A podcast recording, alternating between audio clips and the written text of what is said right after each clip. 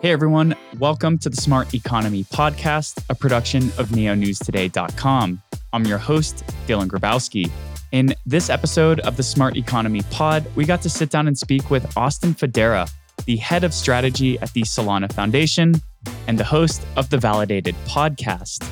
I really enjoyed this conversation with Austin as we dug into a variety of topics, including the value proposition of the Solana blockchain, how the ecosystem fared as the community faced its shares of successes and adversity in 2020 through today, the growth of the Solana network, the expansion of the validators that are securing that network, recent major partnerships with Visa and Shopify, and so much more. Just a reminder nothing said on this podcast is a solicitation to buy or sell any tokens and that nothing should be taken as financial advice.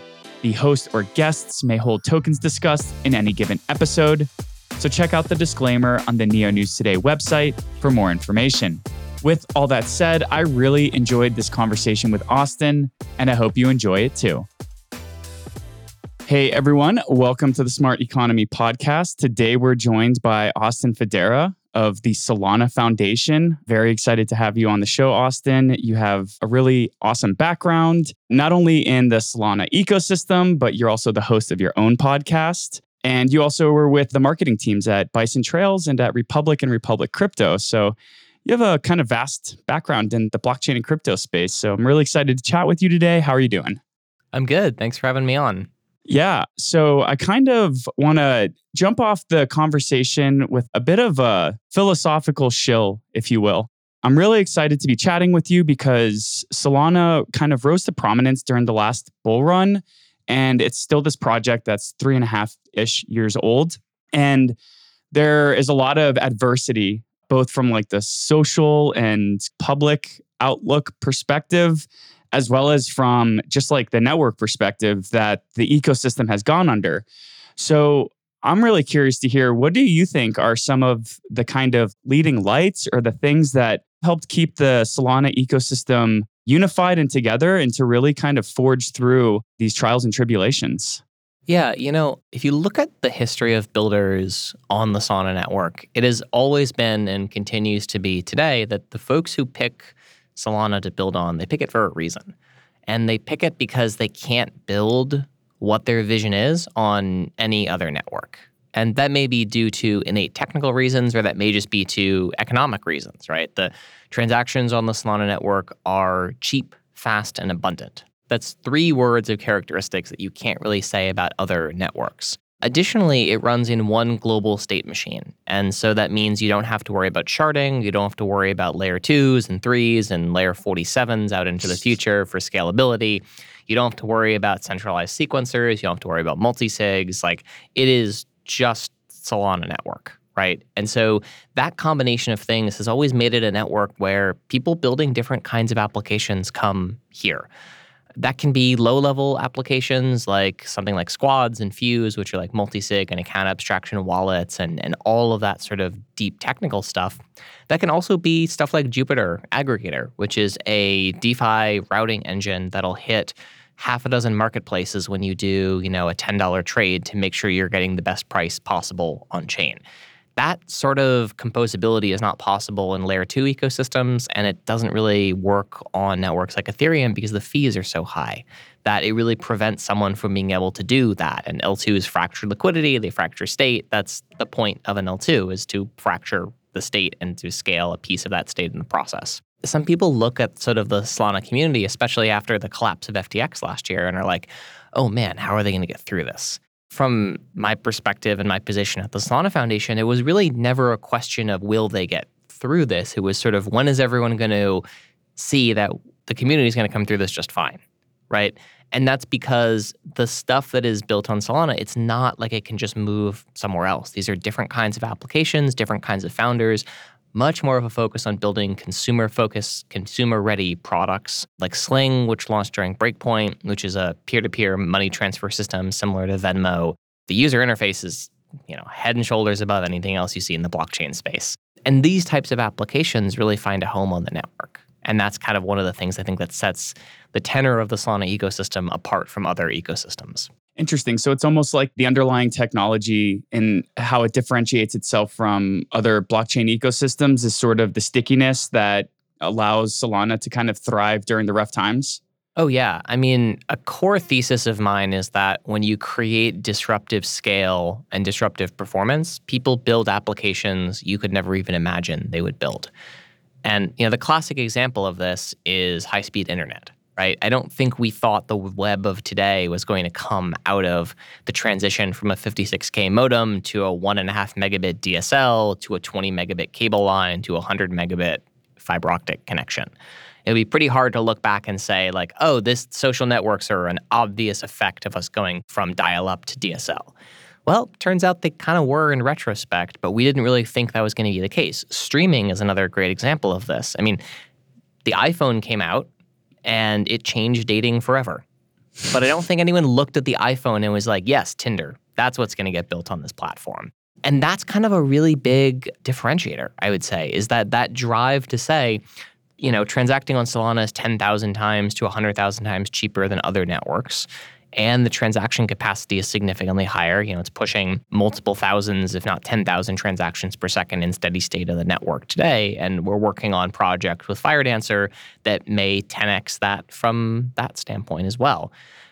And this is sort of like the compounding of performance is I would say like a cultural value that the folks at Solana Labs, at Solana Foundation, at you know Firedancer, at Jito, at Sig, Mango, at all of these different core contributor teams hold really as a true tenant is like we should make blockchain as fast and as cheap and as scalable as humanly possible. And everything else sort of is downstream from that. This is the same sort of compounding that TSMC used to make itself the fab in the world that literally no one else can compete with because they can do things no one else can because they focused much more on improving technology than improving profit margin. I love that perspective. Like, have your mission vision at the technological layer kind of solidified so that the builders can kind of come into the ecosystem and all align based off of that. It's very objective and fact based and rational, which is something that I think anyone in the crypto space can enjoy, especially if you've been here for a few years. So I'm actually really curious before we start digging into a lot of the great topics you just brought up.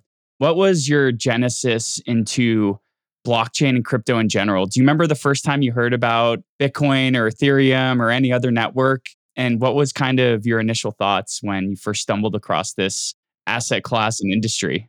So I bought some Bitcoin in college back in like uh, probably 2011 or something. And I think it was on Mt. Gox and it just completely disappeared right? And that was back at the time when like Bitcoin storage was not easy. They were like, ah, buy this encrypted hard drive. It costs $120. I'm like, I'm in college. This sucks. Like, I'll write it down somewhere. And of course, like you lose the thing you write down. But then coming back around in 2017, I was working for a fintech company that was trying to pivot into basically building a borrow lend token on Ethereum. Although we wouldn't call it DeFi at the time, it was sort of very early precursors of DeFi. That company ended up basically going bankrupt a few months later uh, as a startup. But you know, from there, I was bit by the bug of like, okay, smart contracts, software development in a decentralized manner for global networks. Like, there's something interesting here. And I don't know what it is because back in 2017, like there weren't that many interesting things built on blockchain, right? This is where the very, very early beginnings of DeFi were starting to emerge. But other than that, it was like, here's a smart contract on Ethereum. You can use it for practically nothing, but conceptually it's very cool, right? And as we know, like Ethereum changed the world. But from there, I went on and worked at Republic, where I ran marketing for Republic. I launched Republic Crypto with them which was a great experience. You know, we did a bunch of like crazy stuff in that market cycle leading up to the collapse and even sort of after that 2018 collapse. Then worked for a few stealth infrastructure companies for a few years and then joined Bison Trails, where I worked on product marketing there and product until their acquisition by Coinbase at the end of 2020. And so you got acquired. Why didn't you want to stick around with Bison? Was it sort of like a acquisition and then kind of gutting or were you just like ready to look into something else? Yeah, there were some layoffs in the process, as happens in pretty much every acquisition, because Bison Trails got folded in wholesale to Coinbase and became mm-hmm. Coinbase Cloud, which it still is today. But, you know, I think for me, the idea of going to work for a really large publicly traded company, even one that's doing blockchain stuff, it didn't seem as interesting to me. I think that the work that's being done on the forefront of blockchain is not being done at exchanges, it's being done at protocols. And it just seemed like a really great time to actually go work for either a, a layer two that was being built or one of the quote alt L1s, those up and coming at the time. And Solana was not actually even on my list. At Bison Trails, I'd worked with over 30 different protocols. And at that point, I wasn't really seriously looking at Solana. I was looking at a bunch of other layer ones and layer twos. But a guy I used to work with, Ben Sparango, hit me up and said, Hey, I just joined Solana Labs from Multicoin. I'd hired him at Republic. And he's like, You should come and talk with us. And I was like, I don't know. Like, I haven't heard anything about Solana. Like, it just seems like a weird, fast network that's doing things that no one seems to agree on. He's like, Yes, that's the point. Come talk to Rajan Toly.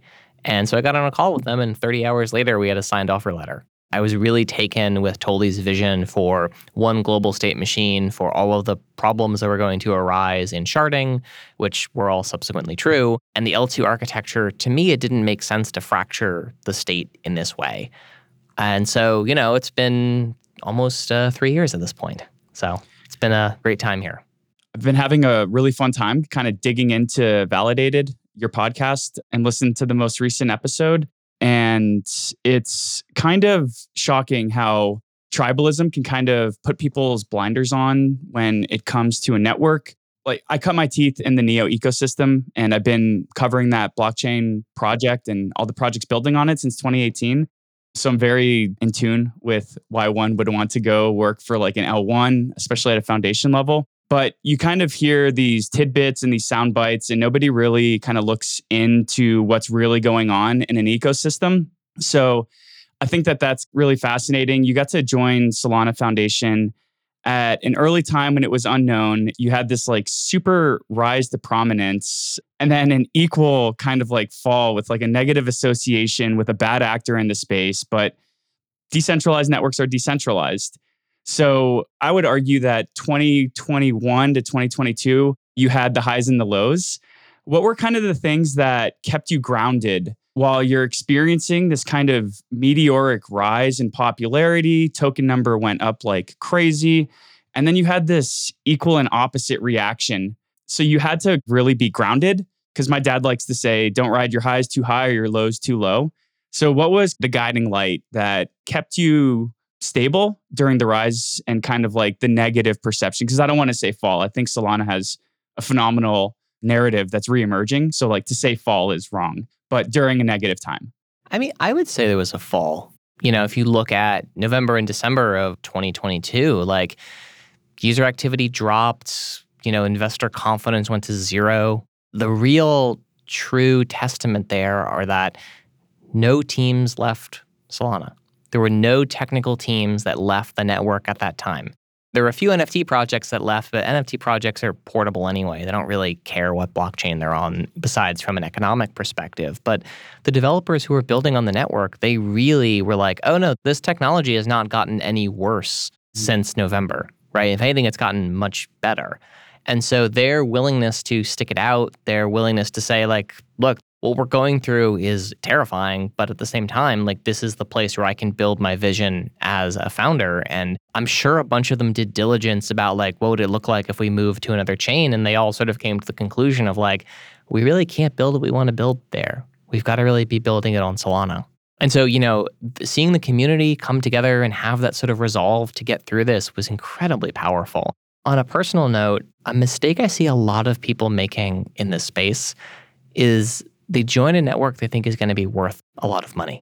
And it's one of the worst mistakes you can make. I mean, so many times in my career, if I had been optimizing for money, if I'd been optimizing for what was the highest expected return at the time, I would have made a decision that would have either been a negative or at least would have been significantly less. At the time, all of the cool, sexy networks, you know, at the time that Bison Trails got acquired, it was not Solana. There's a bunch of other networks now that like Solana is significantly higher in the market cap ratings then.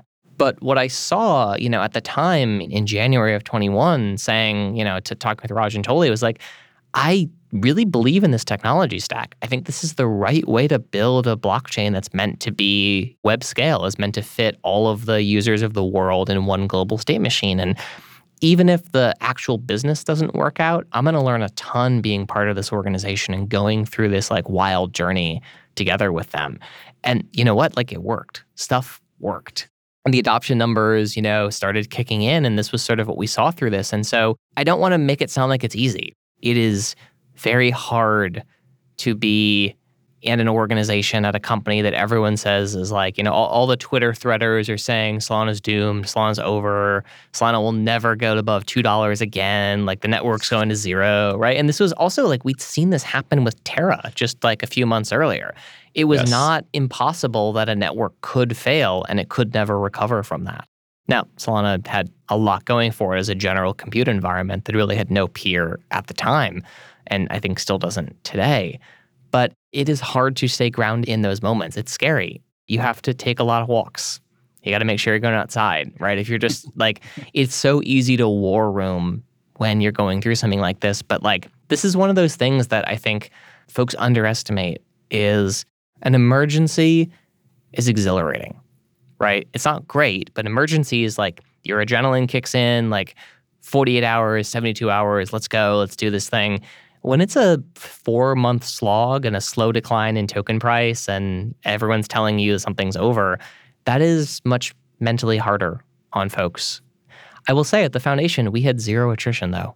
Everyone who oh. worked here, even though we all got job offers from other networks, like sometimes even the day after, which was a little rude, we'd all get job offers that are like, oh, come work at X or Y or Z network because they recognized the talent of folks who are building on this network.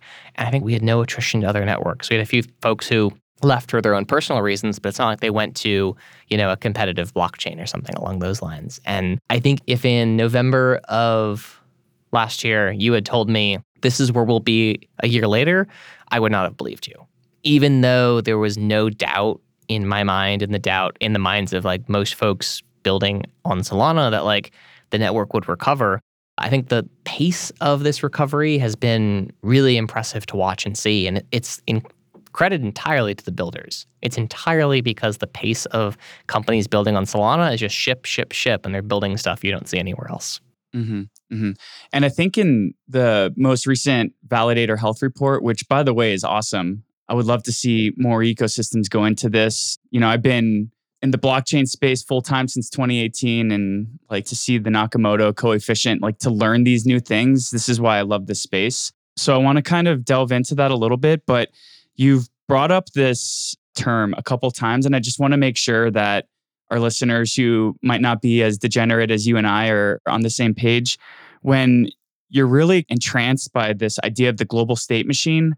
Can you just kind of like Eli 5, like an elevator pitch, what that really means and maybe because we also spoke about like the bifurcation that L2s do with Ethereum and splitting up the ability for an L2 and an L1 to agree on the same state. Can we just also touch upon that? Yeah. So, one global state means that, for lack of a better term, all of the data is in the same database. From a consumer version, it's sort of all your files and folders are locally stored on your computer. And so, what this means is that stuff can establish trust. It can read directly from other programs, other state on the network. And this is really important because it means every program has the ability to determine what is true based on an objective data set, which is the single global state machine. And to be clear, this is Bitcoin. Bitcoin runs in one global state. Ethereum used to run in one global state as well. This is what made Ethereum so powerful is that a smart contract could go from one DeFi application to another DeFi application to another DeFi application. This is the whole concept of like a flash loan. A flash loan does not work unless you can trust every piece of state in the system. And so that's kind of the core thesis of Solana is that synchronize all of the world's information as close to the speed of light as possible in one global state. And that's how Jupiter Aggregator works. That's how all these different systems work that have to touch multiple pieces of state. And there's a few things in the way Solana is built that make that really easy to do. And we can get into some of that later if you want. But L2s are different. L2s are creating a copy of blockchain, and they're basically saying, a whole group of transactions will just execute in this environment, and a bunch will just be here, and a bunch will just be here. And the analogy here is sort of like if you have multiple banks. If you have your money in Chase, you can't go to Bank of America and say, hey, give me a loan. They're going to be like, no, your money's in a different bank. Move your money to us, and then we'll give you a loan. You know, I can't like a post from Facebook on Twitter. That's just something that can't happen because they're two separate pieces of state in two separate applications that are not actually connected to one another. And yes, you can build transfer systems. Like I can move money from a Chase account to a Bank of America account, but it takes time. It mm-hmm. involves trust. I have to trust that the bank is actually moving that money. And, you know, when it comes to blockchain, trust is a dirty word, right? Mm-hmm. trust is not what you want. You want to know things for certain. You don't want to have to trust a bridge. You don't want to have to wait for things to move from one piece of state to another. And so this is kind of a very big architectural difference between Solana and other networks. Yeah, and it sounds like the whole ecosystem is quite sticky when one app can verify the state according to another app's. So this brings up all sorts of questions of interoperability with other networks, but we'll touch upon that in a little bit. I do want to kind of dig into the validator health report because there's a lot of really cool information that came out of that. At least it was quite enlightening for me. Like I hadn't realized how decentralized the validator network was for Solana, and that this includes itself two separate validator sets, a consensus node and an RPC nodes. So you have like a breadth there. The introduction of the Nakamoto coefficient, which essentially determines what percentage of validators need to be compromised for the network to be compromised itself. And then also just the geographic distribution of where the validator nodes are and then a little bit about the multiple clients that are arising out of the Solana ecosystem. So I kind of want to talk a little bit about all of that. But first, let's talk about the geographic distribution of the nodes because in decentralization, it's a spectrum. You don't always need a centralized solution, you don't always need a decentralized solution. And then there's also various different types of spectra within decentralization. There's governance, there's geographic, there's token distribution at the foundation level versus how many retail owners have it. So, what's kind of your main takeaway or the thing that solidifies where the direction of the network is going from the most recent report that did come out in October? So, based off of all that, what do you want to talk about first? Let me just start with the validator health reports in general. So, Amira Valliani, who's our head of public policy, puts these together about every six months. And we started doing these because people didn't know, right? There was an assumption that there were 60 Solana validators or some tiny validator set. That's true for many other networks, right? There are very small sets of validators for a lot of these blockchains that exist. Solana is closer to Ethereum than any of these other networks. And that's kind of the point of these reports is to put out an objective, highly cited, data-driven report that says, here's the current state of the network, the good, the bad, the ugly, and also here are all of the citations so you can go fact check this. Don't take our word for it. Go check these data sources yourself. It's weird that this is not common in blockchain. It's very strange how like you have investor reports and you have these sort of price target reports that come out, but very few people actually go through and put out like an objective report on the network level of a lot of these blockchains. So we're like, ah, mm-hmm. let's do it. How do we make anyone take us seriously? Aggressive citations. And Amira actually has like a, she's our head of public policy, but she has like a government background. She worked in the Obama White House. Like she's very used to having to cite every single source that comes in. And so we get these really compelling, but also easy to read reports that come out. And so part of that process includes us internally deciding what do we think are important metrics people should know. Nakamoto coefficient tells one story and it's an important story. It's the number mm-hmm. of entities you have to compromise in order to disrupt the operations of the network. On Solana, it's about 24, I believe, today. On you know something like Ethereum, it's also about 20 because of Lido, right? There's 20 Lido operators, and if they all collude, that's over 33% of the ETH stake. And you can get to 51% too with Lido, and you know that gets about 25 if you're using that metric. The stake distribution around the world is another one. You don't want too much stake in any one country because if a country turned off all those nodes, right? Like if the United States was like, we've banned blockchain tomorrow and ISPs and everyone in data centers start blocking blockchain connections, it doesn't matter if everyone's running a node at home, they're still running it through the Verizon ISP. And at that point, like if the ISP is blocking it, that's it, right? So geographic distribution matters. The other piece that matters a lot is validator client diversity. So Solana has two validator clients today, which actually share a lot of the similar code base. There's the Solana Labs validator client, and then Jito makes a validator client that's a MEV optimized client. And Jito code is probably 90% similar to Solana Labs code. So it provides mm-hmm. social robustness, but not necessarily technical robustness. For the technical client diversity, there's a major project underway called Firedancer, which Jump Trading Group is building, and that is a total rewrite of the validator client in C. It's a much more performant validator client. Early benchmarks are 10 to 100x faster on a lot of the key components. That just hit testnet. So, you know, who knows? Maybe in a year we'll see it on mainnet as well. Additionally to that, there's a client being written in the language of Zig, and that client is called SIG. Syndica's building that as well. So it's really interesting and cool to see all these different new validator clients getting built. And this is kind of a major mark of decentralization and growing up for the Solana ecosystem. Today, only Bitcoin and Ethereum have two independent validator clients, and soon Solana will uh, join those ranks. So, what is the language that the original Solana Labs incubated client is running on top of? Because having diversity in clients, if there's a bug in one of the clients, then the other client might not be impacted or affected by that. And for listeners who might not be too in the weeds, essentially a client acts as an operating system for a blockchain ecosystem.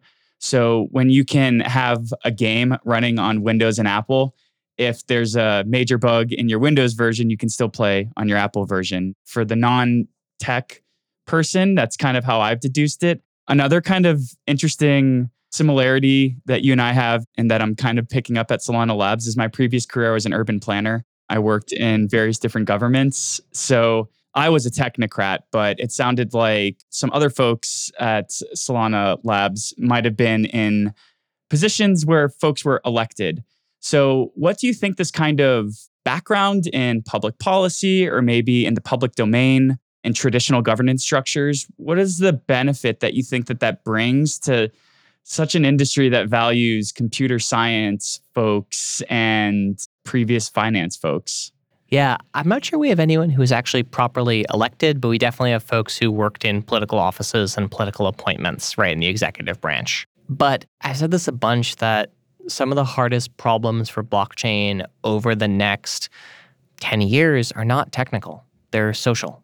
You know, at this point, we kind of know what blockchains need to do in order to scale. And it's just work. It's not inventing new computer science. It's a lot of hard software engineering, but it's fundamentally just work.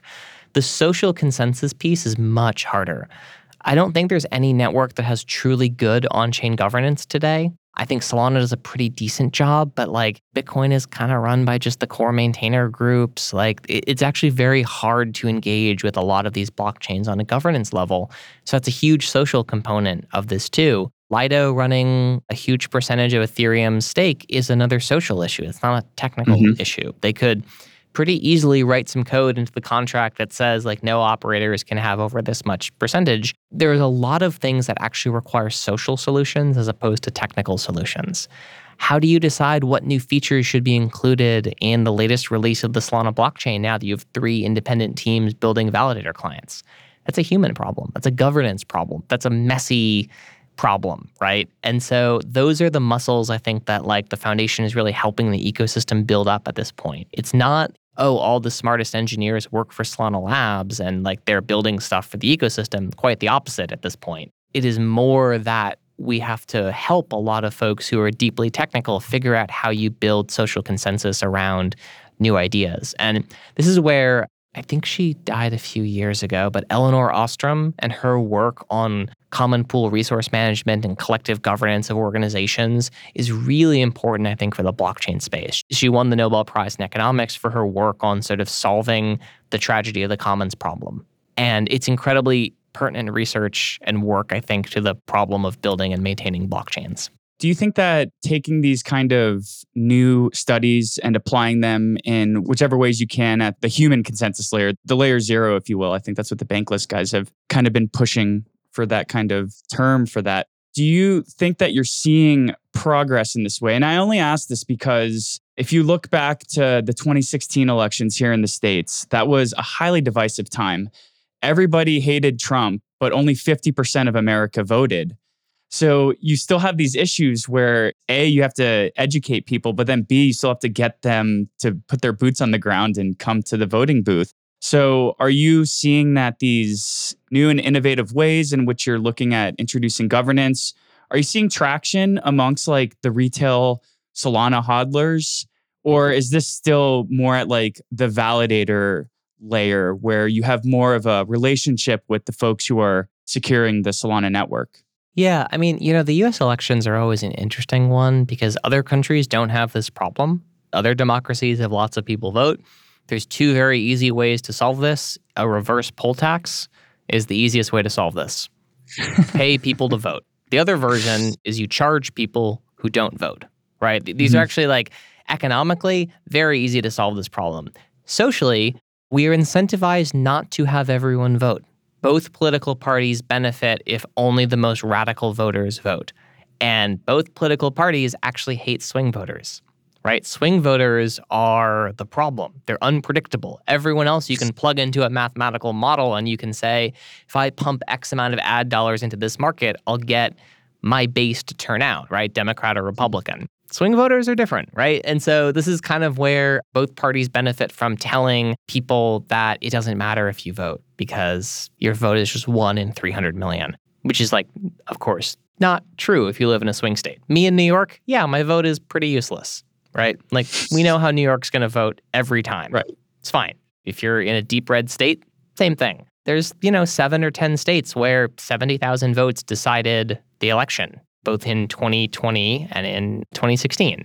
Sort of to go off that deviation, right? Like there are deep entrenched social reasons that our electoral system is set up the way it is. These are not technical problems to go full circle in this. These are social problems, right? Mm-hmm.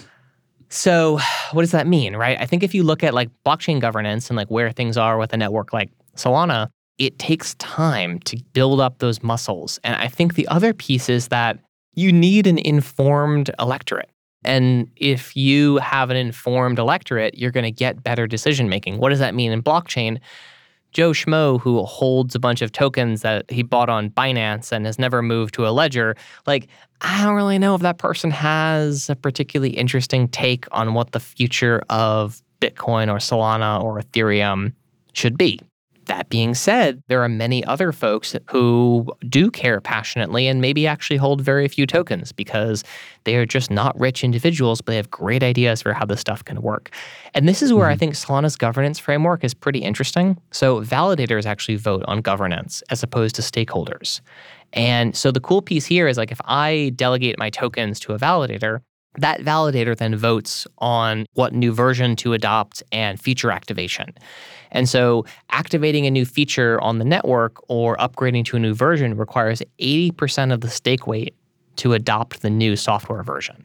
And so what that means is, you know, I may have no informed opinions on what the governance of the Solana network should be, but there's this guy on Twitter that I really like, and he runs a validator, and I'm going to delegate my tokens to his validator because I actually think that he makes a lot of good points. I think he's probably a person I would trust to vote in my stead on new features and new adoptions on this network. And I think that's probably not ideal, but it's better than any other system I've seen to date. And we'll figure it out mm-hmm. over time, right? This is the whole thing about like democracy is the worst form of government apart from all the rest. so, two things. What's like the scale of what gets voted on? So, in the Neo ecosystem, where my team is a council member, so some of the things that we might vote on are like network parameters to reduce the price of gas for transaction fees. So, the scope of what gets voted on is it technical in that way, or is it also social, like maybe increasing rewards for staking to a validator node? And then, secondly, how easy is it to migrate from one validator to another? Because, like in the Cosmos ecosystem, there's an unbonding period. So, let's say suddenly my favorite validator node in the Solana ecosystem I don't agree with their perspectives and opinions, and I want to migrate to another validator node. How quick is that process? Yeah, so the unbonding period on Solana is one epoch, which is about two and a half to three days. So it's a pretty quick unbonding. That's enough time where votes are not less than that much time, right, for the most part. In terms of what is actually gone through, you know, it's a lot of implicit governance. It's not exactly explicit governance. So implicit governance is sort of to say, here's what's in this release. If everyone adopts it, we can do a feature activation. And beforehand, there's sort of been a lot of calls and you know discussions on GitHub through the SIMD process about like what would a change be. So, for example, the mm-hmm. first real thing the Solana network voted on was to turn on staking rewards and inflation, right? And that required 80% of the stake weight adopting a new software version that included that feature. So if you hit 80% in one epoch, at the end of that epoch, the feature will automatically be activated and it will take effect in the next epoch. So it's basically a system where if folks thought that was a bad decision, they just wouldn't install the software. And then as long as it stays less than 80% adopting it, the feature cannot be activated on the network. Even if 66%, which is a super majority of the network, they would have to actively hard fork in order to do something like that. So it's a pretty mm-hmm. interesting system. In terms of other types of things that might get added, there's a really robust technical discussion that takes place both in Discord and in GitHub about things like how should local fee markets be added or adopted, right? Things like that as we go through the network, they go through a lot of technical diligence. And some of those things I would say are indirect changes to the economic model right? Like adding local fee markets adds priority fees. Priority fees change the economics of running a validator. They make it slightly more profitable. And it also slightly increases the amount of burn of tokens on the network because priority fees can also be burned, or, you know, half of them can be burned. And so that creates new sort of economic incentives, but it's same economic system at the base layer. If someone was going to say, we want to divert 10% of all burned tokens to a retroactive public goods fund or quadratic funding like a, you know, QBIX mm-hmm. or something like that, that would need to go through a validator vote for that process to happen. Those sort of changes can't just be pushed through. Yeah. And so there's also another interesting line that I want to hear your insights on. So, Block Zero is a validator conference for the validators in the Solana ecosystem. So, what does the relationship with Solana Labs look like with the validators? Because it still is only just a three year old network.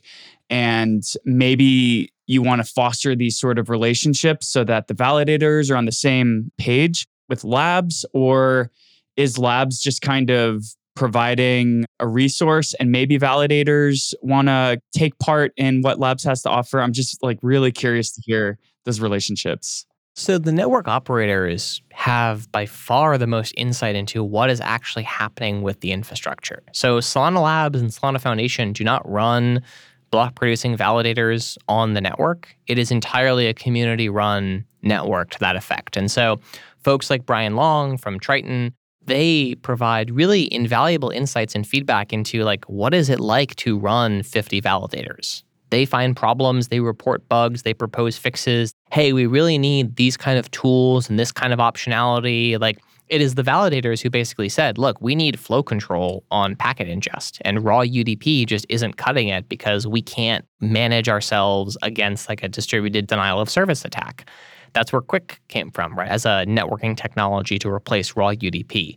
And so the validators are really driving a lot of the operational side forward in terms of like what the requirements are for that stuff. I mean, some of the recent changes to how the accounts database is managed dropped RAM requirements by 4x. And that was because validators were basically saying, hey, a ton of the RAM usage is just this accounts database. There's got to be a better place to store this than just RAM is NVMe fast enough. And, you know, it took a few engineers like a year to get that all working. But the answer is like, yeah, totally. We can do this in fast SSD storage as opposed to doing it in RAM. That's still fast enough. SSDs are much cheaper than RAM. So, like, this is a win for everyone on the network. And so, you know, there's those sorts of insights that really, you know, the engineering work is not necessarily done by the validators, but the ideation, the concepting, a lot of that really does come from the validator community.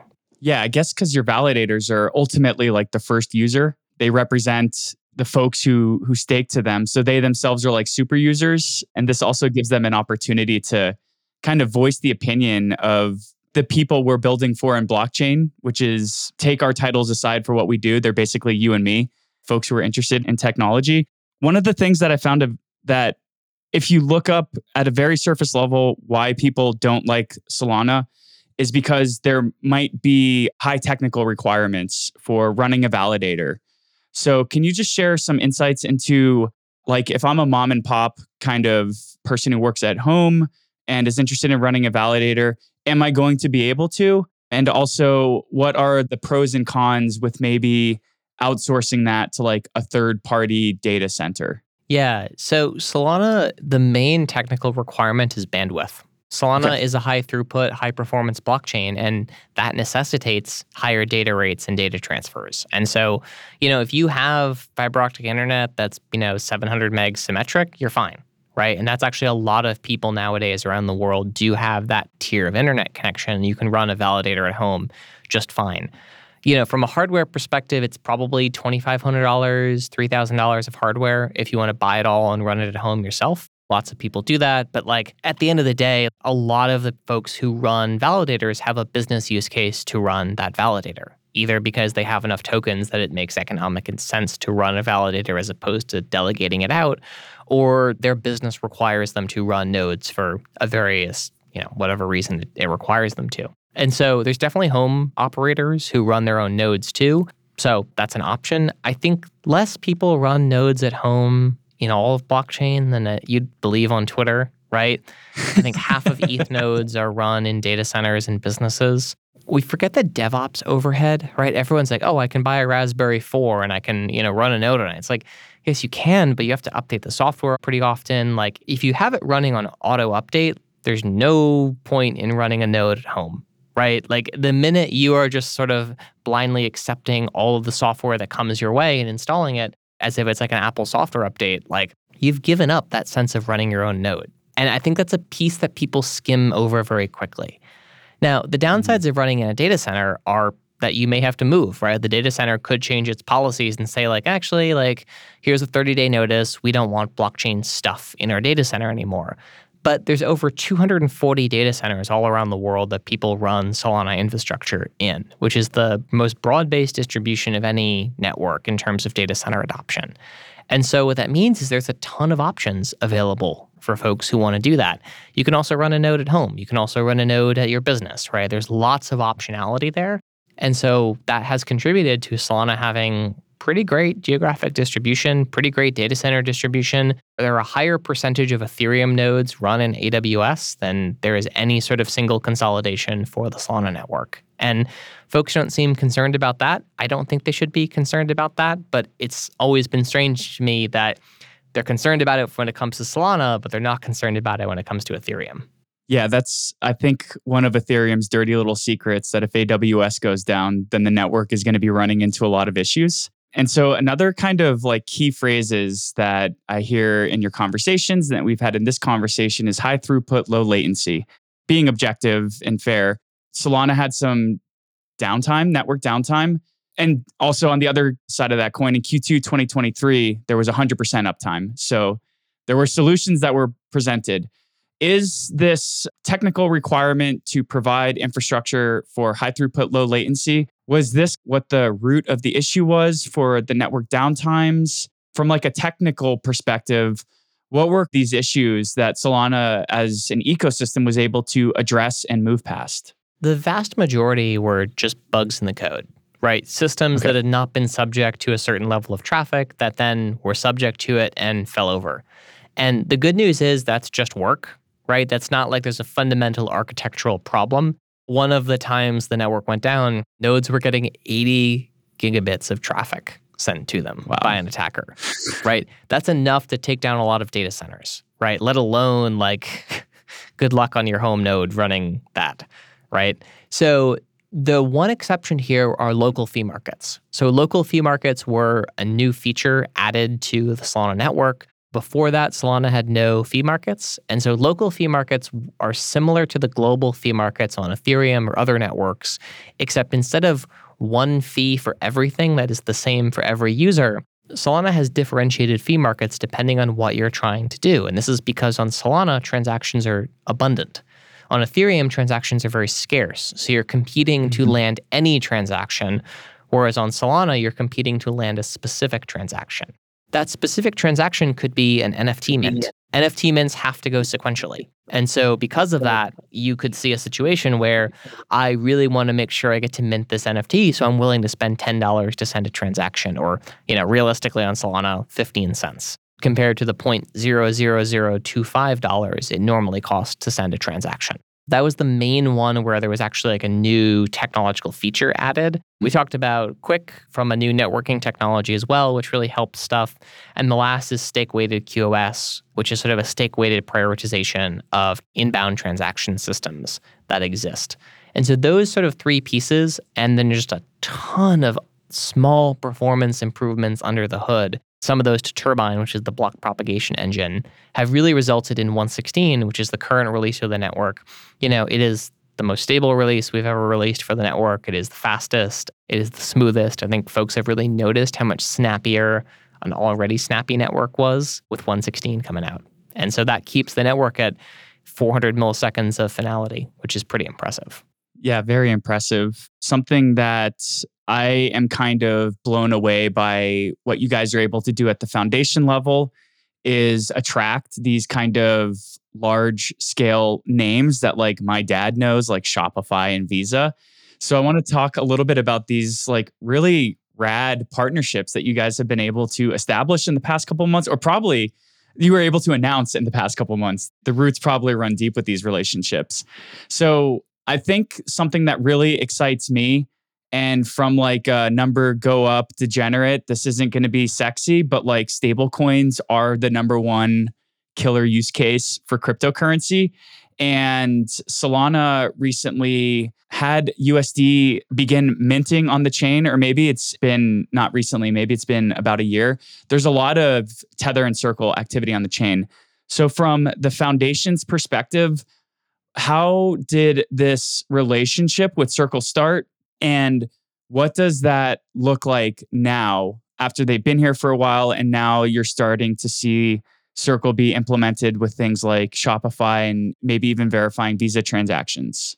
Yeah, so USDC, I think they adopted Solana in 2020. So USDC has been natively available in Solana for quite a long time at this point, and it's the number two or three in terms of issuance of USDC across all networks, which is pretty awesome to see there's a lot of stable coins on Solana, like a lot of stablecoin activity. There's a ton of stablecoin activity because the network is cheap and fast, right? Those are the mm-hmm. two things you really need. Because if you think about it, like everyone talks about payments as blockchain's killer feature, but if it costs $2 to send a transaction and you have to wait five minutes for confirmation, that is not competitive, right? You might as well mail a check. And so, you know, at that point, this is where a network like Solana is really well suited to payments. Now, being well suited to payments means it's well suited to gaming, it's well suited to social media networks, it's well suited to basically anything that requires a lot of transactions that settle very quickly for a very low fee.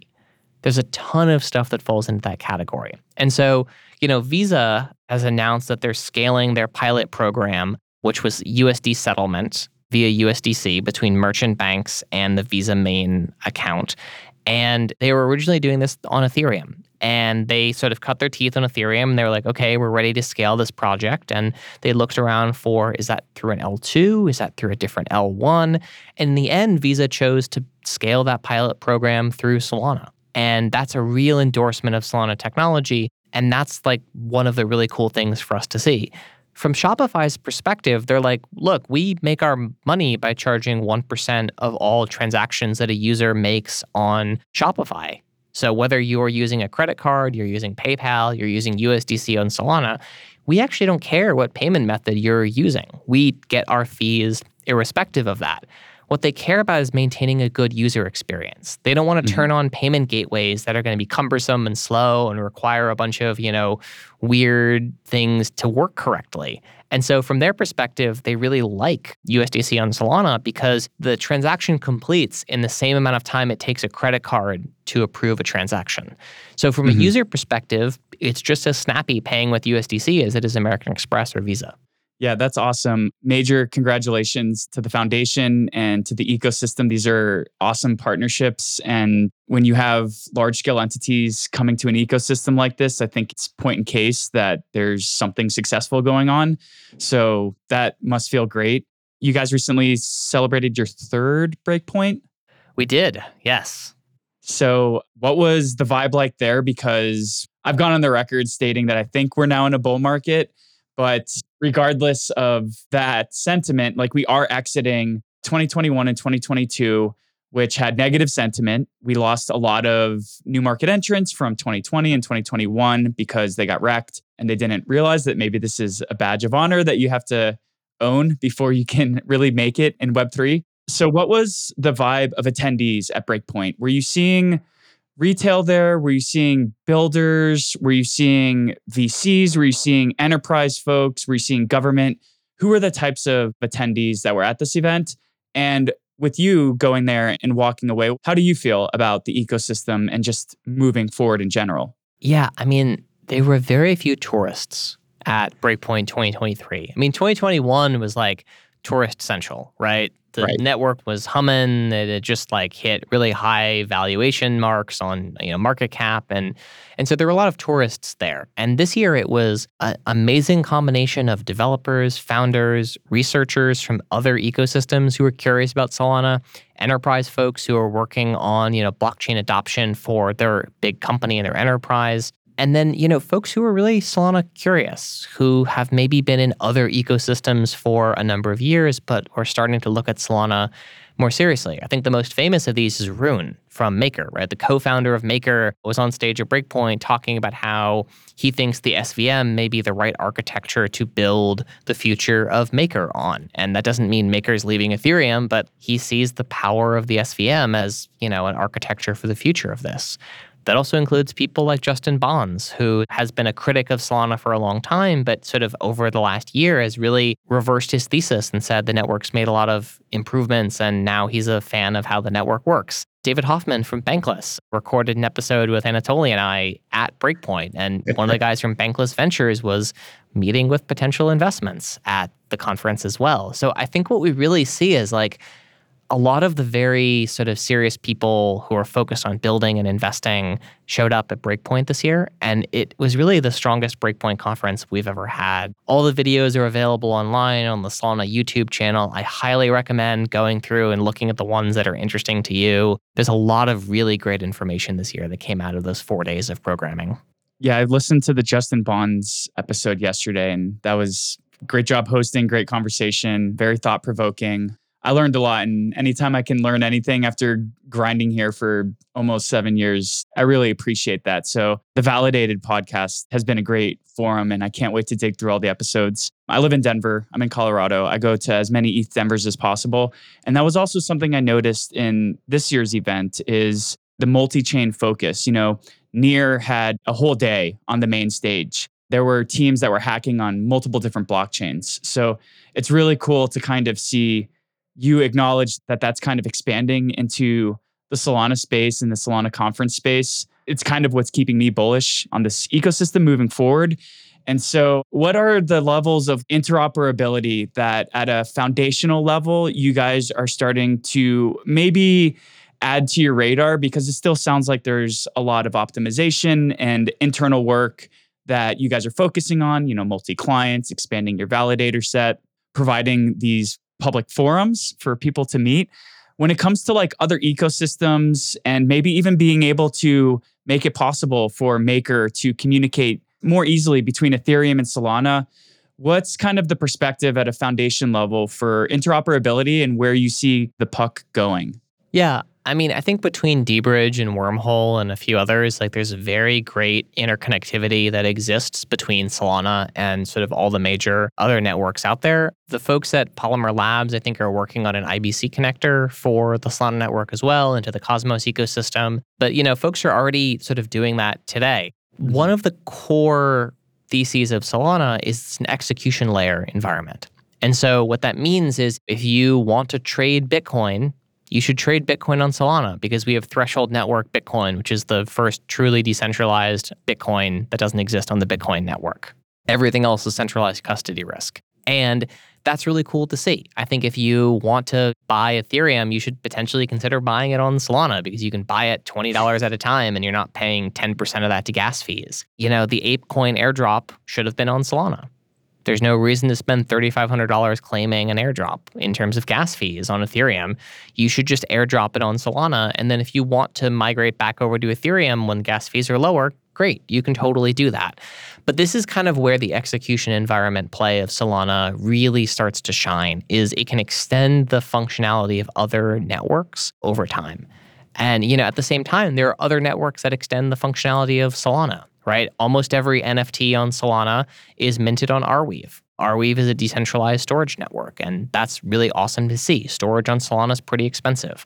So folks actually mint the image for an NFT on Arweave or the video. There's a collaboration between IPFS and a bunch of folks in the Solana ecosystem to decentralize the long term storage of the Solana ledger into IPFS. The project is called Old Faithful, which is an extension of the Geyser plugin, hence where the name comes from. There's a lot of you know potential interoperability with specialized application blockchains, but I think as a general compute network, which is what Solana is, it's a very strong execution layer for whatever folks want to build.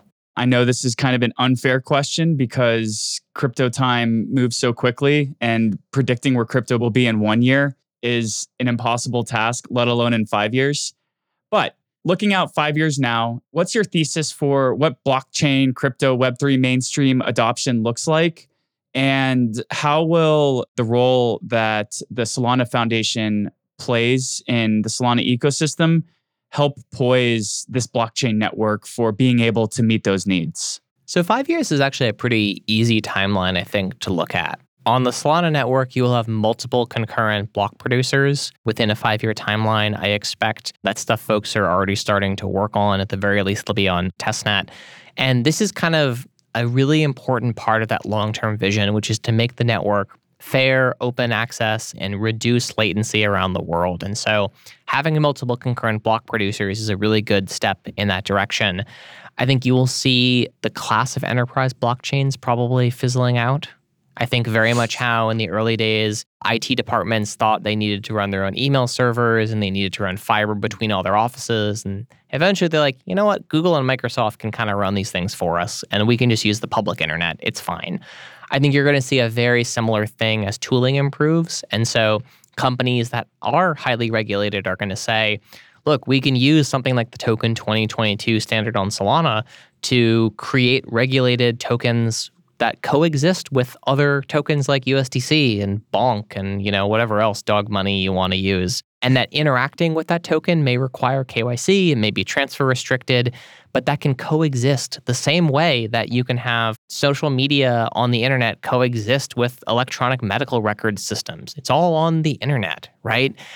There's this idea that in blockchain, everything is either totally private or totally open. And I think we're going to see much more levels of gradation over the next five years, which is going to lead to increased adoption. The same way that the internet is not any one technology, it's a collection of different technologies that exist in one global information system. I really appreciate how you use the internet as kind of like the base case for describing where we're going as blockchain infrastructure becomes more and more apparent in the average mainstream user's day to day life.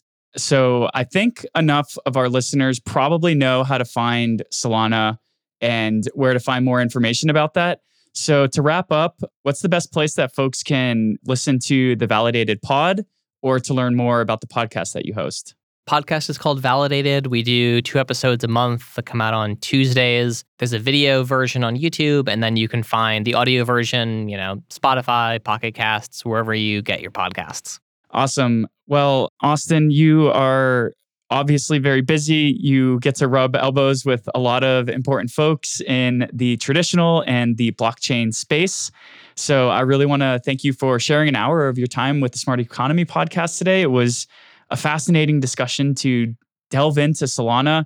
I personally had a lot of fun doing my research on this conversation and also just kind of like following a lot of the really cool things that have been happening over the past couple months and eager to see the progress that you, your team, and your ecosystem make in the months coming and in the years coming. So I want to thank you so much for joining the Smart Economy podcast. Yeah, thanks for having me on. Cheers. Well, what did you think of that conversation? Austin did a great job of sharing the cultural values that tie the builders and the Solana ecosystem together, which is apparent with the Solana Foundation's attrition rate of 0% following the FTX scandal and outages in the network and the year that followed. It was also really enlightening to delve into the validator health report and listen to the various factors that comprise the strength of Solana's decentralized network. And it was just really cool to hear from a first person's perspective what it was like to fare the bear market and to continue building and expanding and providing new features and functions for the users and builders in the Solana ecosystem.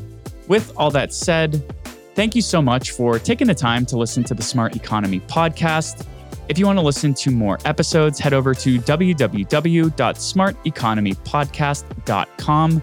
And of course, if you appreciate what we're doing with this show, please consider rating and reviewing the pod on your favorite podcast applications. Every rate and review really helps us get in front of more people's eyes and ears so that they can learn more about the podcast and the ecosystems that we cover. With all that said, thank you so much for taking the time to listen to the Smart Economy podcast, and we look forward to catching you next time.